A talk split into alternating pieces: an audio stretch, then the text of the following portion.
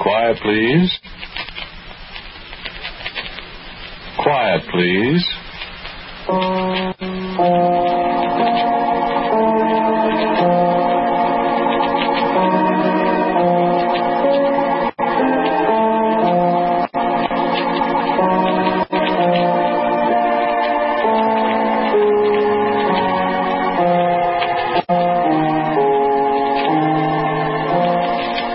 American Broadcasting Company presents Quiet Please, which is written and directed by Willis Cooper, and which features Ernest Chappell. Quiet Please for today is called Very Unimportant Person.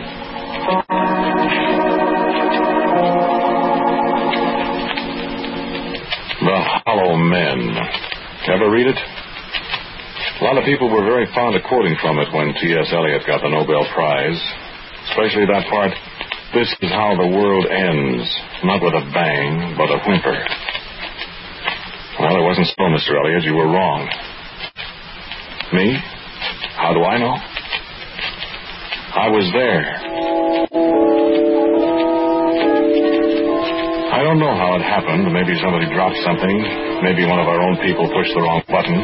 Maybe the thing got tired of being in one piece and just went off by itself. All I know is I was standing outside the operations office of Bolling that morning and I heard a funny noise and I looked up. I just happened to be looking north in the direction of Baltimore. And I knew what it was the minute I saw it. I was at Bikini and I saw both Test Able and Test Baker. You couldn't fool me for a minute. So there's an airplane standing there, and I saw Ruth alongside the doorway of the office. I grabbed her by the arm and I boosted her into that airplane, and I took off. Because when you see that pink and cream colored mushroom cloud, you don't wait. If you do, you might be part of the next one. So Ruth didn't put up much of an argument after I pointed at the thing. She couldn't argue. Her mouth was hanging open a foot. To me, I was too busy to talk for a couple of minutes.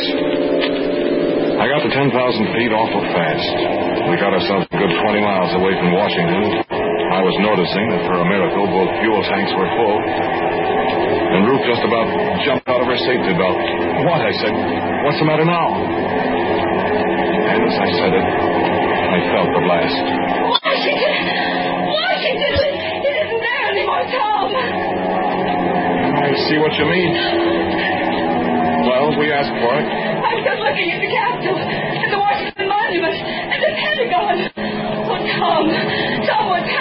What everybody's been waiting for, honey. Is it war? Well, if it was, it's all over now. If anybody dropped a couple of more of those bombs. What are we going to do?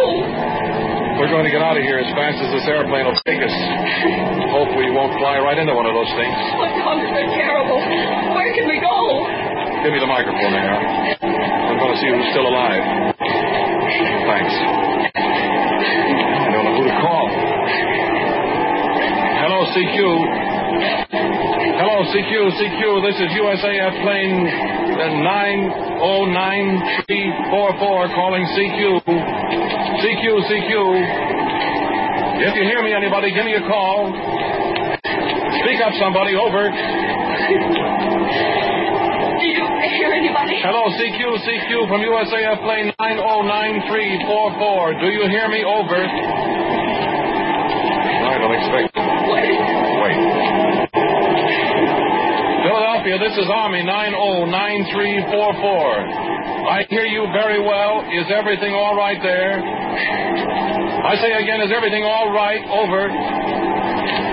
Hello, Philadelphia, this is USAF 909344. Hello, Philadelphia, answer me. Over.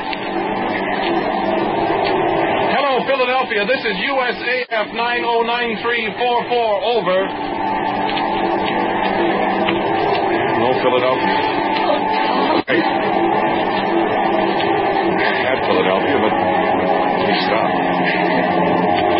Who's this? Pittsburgh. Pittsburgh, this is USAF 909344. I hear you very well. What is the situation there? I say again, what is the situation there? Over. Hello, Pittsburgh. Does he answer you? Darling, nobody answers. No. No. It can't be. It happened, and just like the man said, honey, there's no place to hide.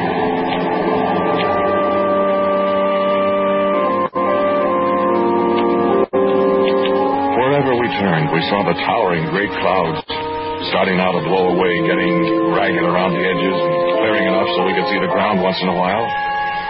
There'd be little towns, sure, but we couldn't tell what was going on down there, and I knew what might be happening. I didn't choose to land.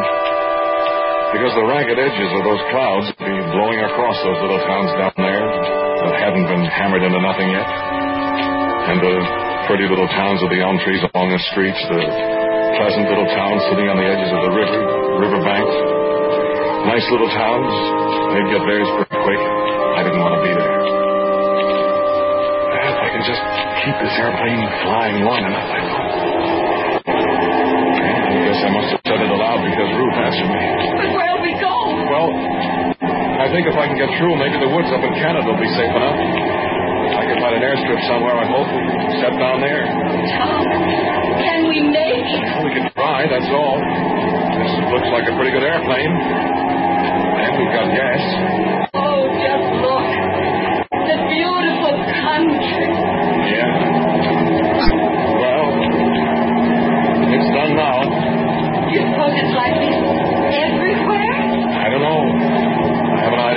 Somebody dumped these things on us, there's more than one country like this by now. It's the end of the world. Here, let me try that radio again. I tried the radio for an hour. I tried Pittsburgh again, Detroit, and Chicago. I didn't get any answer at all. I listened till my ears hurt. The only single thing I heard was the leader of a jet fighter squadron somewhere over Lake Erie. His voice was so faint. Was talking to his pilots, and he said, There isn't any field left to go back to. And then there was static, and he faded out. And we flew on, heading north for the snows and the wilderness of Canada, whatever kind of sanctuary that might be. I've often wondered what people would say to each other in the face of an awful catastrophe. Would they pray, I wondered? They try to reason their way out of disaster, or what? I found out we didn't say anything. And there wasn't anything to say. It got dark. And all around us on the horizon, there was the glow of fires and the luminous clouds. The clouds that a few hours ago had been cities, great industries, and people. Fuel tank I was using ran dry, and I switched to a second one. We flew along at 20,000 feet. I could hardly see. I was tired and wrought up. When I saw Ruth had just given up, she was lying back in the seat, not snoring, but making the kind of sound that a sick animal makes. Then she sat up suddenly and opened her eyes. Okay, Oh, I was dreaming. you'd better go back to sleep.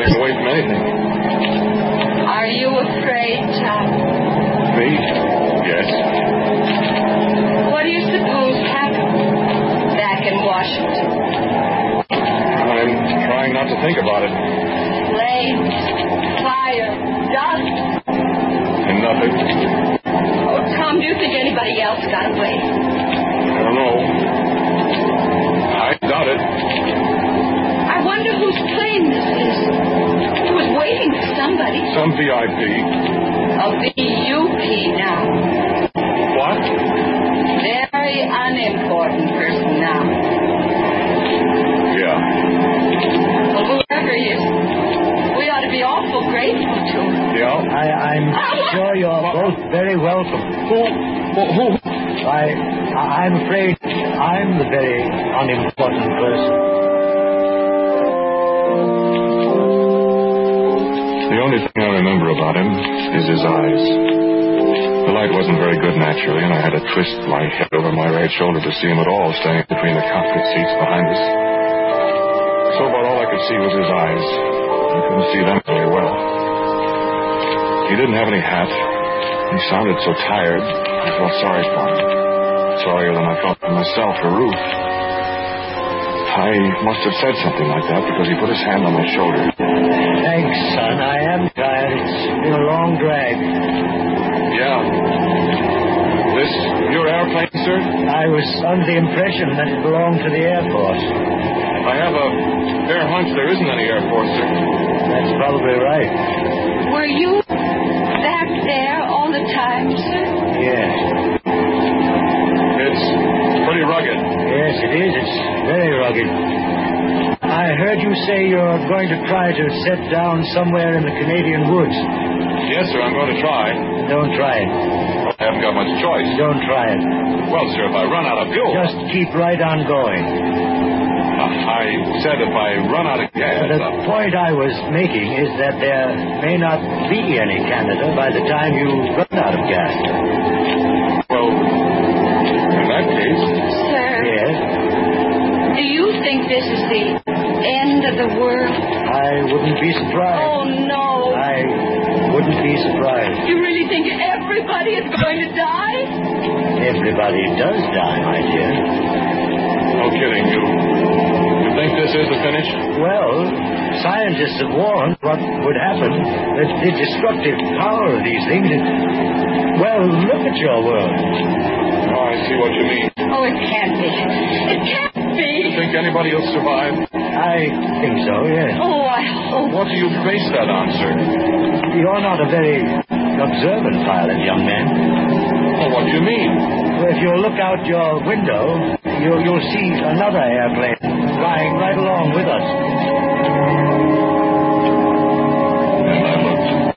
Not half a mile away, a little behind us, was a constellation with TWA markings on it. And I grabbed the microphone and yelled at him.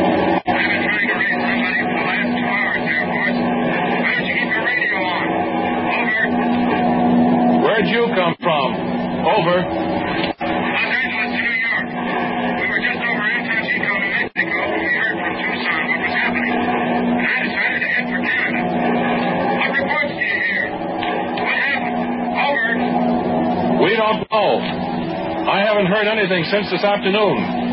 I can't raise anybody. I thought everybody else was dead. Over. What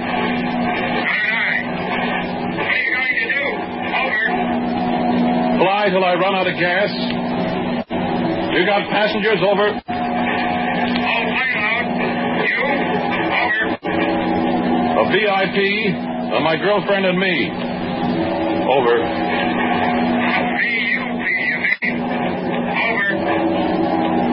That's what he says. We're all VUPs, Bud. Over. Yeah. I'll stick with you till my gas runs out, huh? Incidentally, we better save our radios. We may need them. Over. You're right, kid. Over and out. Tom, do you suppose there are other airplanes anywhere? I don't know, honey. What do you think, sir? I think there are. Really? Yes. Well, if they can fly far enough. How much gas have we got left? Well, uh, can you read that gauge, sir? Uh, Yes. Uh, it says uh, little more than half full. I just wanted to be sure. That's what I read, too. How long is that good for, Tom? Well, honey, that's good for about another three hours. Three hours. And then what? Well, the Lord will provide, baby. I hope. You really think he will? Sir? I, I said, do you believe that? Well, yes, sir. He always has up to now, sir. He's provided fire and destruction and the end of the world. Oh, world. the Lord didn't do that, child. That was the people of the earth thought that of. Yes, but everyone on earth isn't wicked. That's right. That's why some of them have got to escape. Yes, but how? Aren't you the one who said the Lord would provide? You just go ahead and fly your airplane, son. So I flew airplane. Flew it and flew it and flew it. And the Constellation flew right alongside us. He throttled back so he wouldn't outrun us. Every once in a while, I'd flip the radio on and ask him how he was doing. He was doing all right, he said. Then it got light. We were pretty far north, I suppose, and it got light quicker, I thought. But it wasn't long till I discovered that the light wasn't from the sun. It was coming from the wrong direction, behind us. South. Passenger was asleep. At least he wasn't in the cockpit. But he came up and I swung our head around a little and looked back. He and I just looked out the window and we didn't say a word. What would you say to a whole rolling world full of fire? Flames leaping a mile in the air? Flames and smoke and destruction chasing and consuming everything in their path? What would you say to the solid rock boiling like water in a kettle, the world vaporizing horribly behind you? Coming on and on and on so that we, flying at 200 miles an hour, could see it overtaking us. What would you say? Ruth had fallen asleep again and she couldn't see it. But I saw it, and the pilot of the other ship saw it. I heard his voice in my ears. I see it. Over. How's your gas? Over. I'm squeezing out the bottom of the tank. Over. Wish I could give you some. Over. Thanks. It's over all right, isn't it?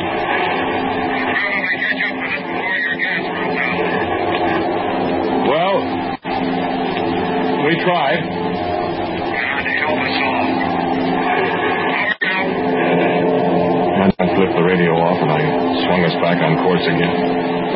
On a course that all of a sudden didn't mean anything anymore. And I woke up Ruth. Because I didn't want all this to end without saying goodbye to her. After all, I've loved Ruth all these years. There comes a time. And I glanced at our passenger, a very unimportant person. He just turned, still looking back at the terrible sea of flames that followed us. He didn't look scared at all. He, he looked sad. And he was crying. I had to uh, strain my ears to hear what he said. And it was such a beautiful world. And then the engine started to spit, and I looked at the fuel gauge. It's empty. Well, so long, honey. Don't think it has, Miss Well.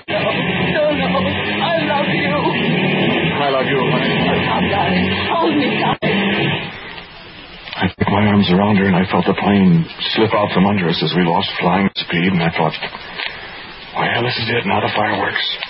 Ruth was squeezing me so hard. All of a sudden, I said, hey, what's this?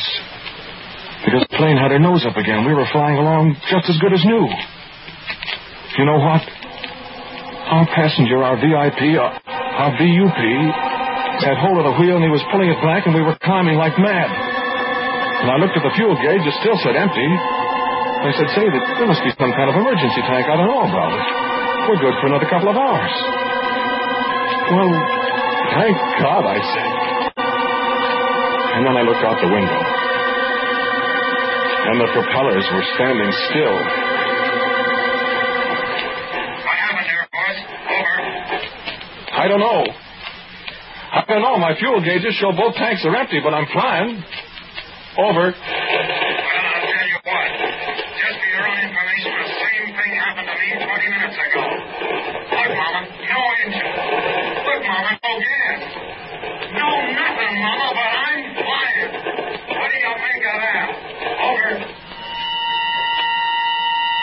And that was when I looked at my altimeter.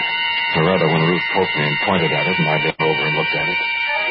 The needle had gone on around the dial, past the 30,000 feet at the end, and on around again. And it was starting the third revolution. That meant we must be at least 70,000 feet high. And nobody in all the world has ever been up that high. I looked out the window again. The flames were so far, so far below us, they extended back to the farthest horizon that any man has ever seen. A horizon that was a definite arc of a circle, the edge of a great sphere. As far as we could see below us, the world was in flames. And man, how close the stars were. And Ruth was pointing out the window again. I looked too. And above us, to each side of us, Airplanes, a hundred, a thousand, a long, shining river of airplanes. And I could read the identification on the sides of some of them G for Britain, NC for the United States, H for Switzerland, X for Mexico, Russian planes, Swedish and Austrian. Every nation in the world, at least one plane for each country. And my heart jumped because I knew that all the world wasn't coming to an end now.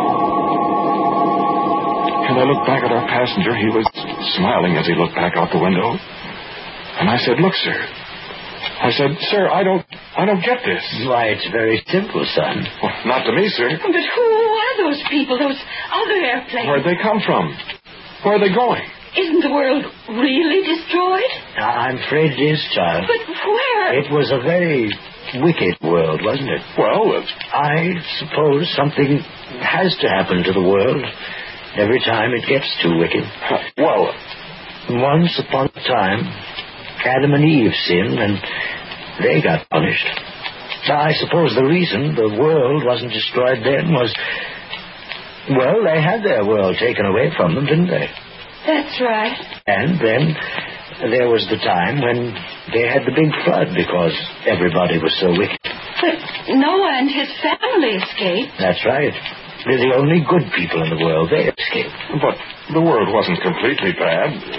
Not now, I mean.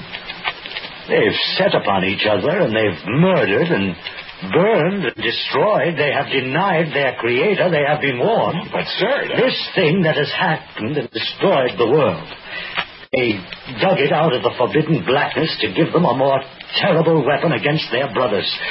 They have plotted among themselves and forgotten charity and love and brotherhood. Isn't that sin enough? Isn't that wickedness enough to merit this punishment? Well, The whole, but the whole world. world. Not all. There are some few good people. The ones in those airplanes out there. Us too? That's right. Do you believe that? What I've told you? Yes. Why, of course I believe. it. Don't you? I, I don't know. I don't either. I think it's terrible. I think it's an awful punishment. You do? Yes, sir. Do you? Well, in some ways it was a pretty good world. Uh, I had lots of fun. Oh, well, what, what, what about a brand new world? I don't get it. Oh, what if all these people, the, these good people, these saved ones, are going to a new world where, where they can start life all over again and find the real happiness that it was intended they should have? The, the true goodness, the, I, I don't know. I, I like the old one. And of course, That's right, Tom. There isn't any way out. I suppose. Well, whatever world we go to will be better than that one down there. Fire and destruction and ashes. Yes. But will it be better than the old world we had before this? it's up to you and the others. Well, it's nice to believe that we're going to hit a better world. But, But what? well, look at the flood. The world was destroyed then, and Noah and all the others that were saved rebuilt it. Yeah. Yeah, look at it. They they did a fine job rebuilding it, didn't they? Three or four thousand years, it has to be destroyed all over again. But this will be a new world. Hope it'll be all right. Say, how. Well, I mean, this is all a very pretty theory, but what if it doesn't work out that way? Oh, it'll work out that way. I'm confident of it. Just for fun. Give me the radio, Ruth. Here. Hey there. Constellation. Over. Hey there yourself. Over. Listen. My very important, unimportant person says he thinks we're going to another world. A nice new one. How's that with you? Over.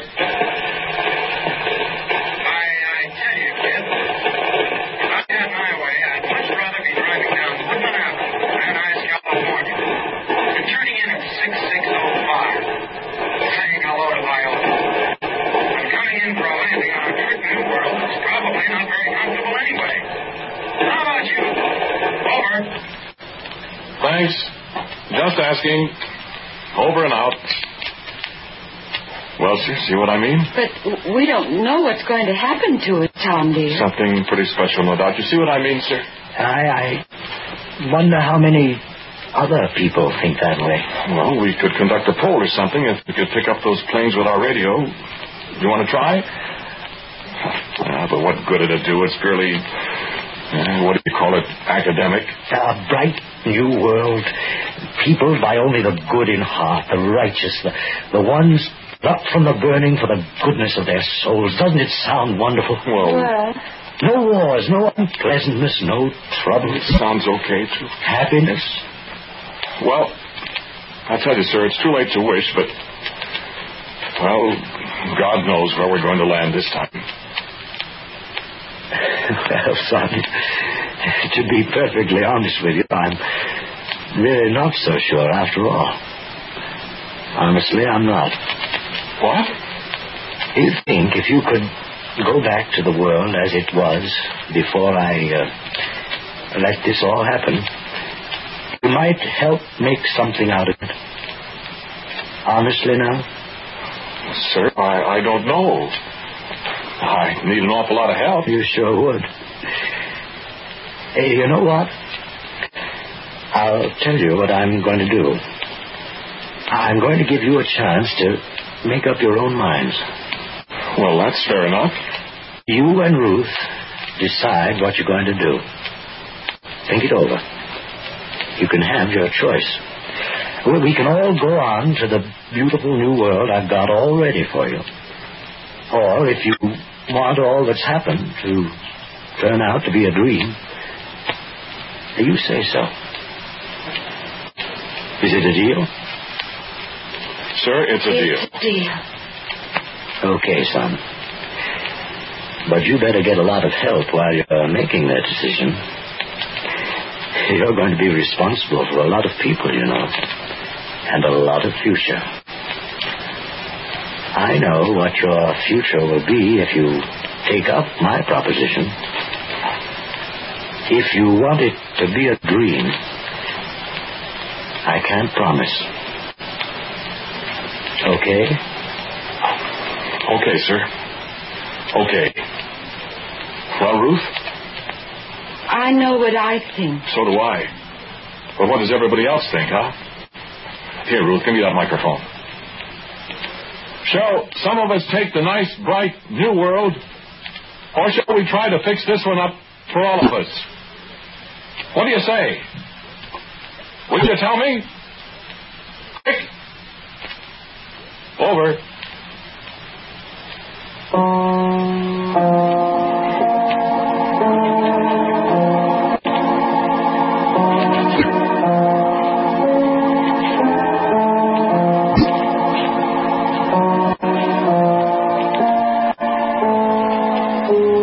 The title of today's Quiet Please story Unimportant Person. It was written and directed by Willis Cooper, and the man who spoke to you was Ernest Chappell. And others heard in today's cast were Nancy Sheridan, James Monks, and Frank Thomas. As usual, music for Quiet Please is played by Albert Buhrman. Now, for a word about next week, our writer-director Willis Cooper. Thank you for listening to Quiet, please. Next Sunday, you'll hear us a half hour later at 5.30 p.m. Eastern Standard Time instead of 5 o'clock. What is your number, please? 5.30, a half hour later, and the story will be Read Me This Riddle. And so, until next week at 5.30 Eastern Standard Time, I'm quietly yours, Ernest Chappell.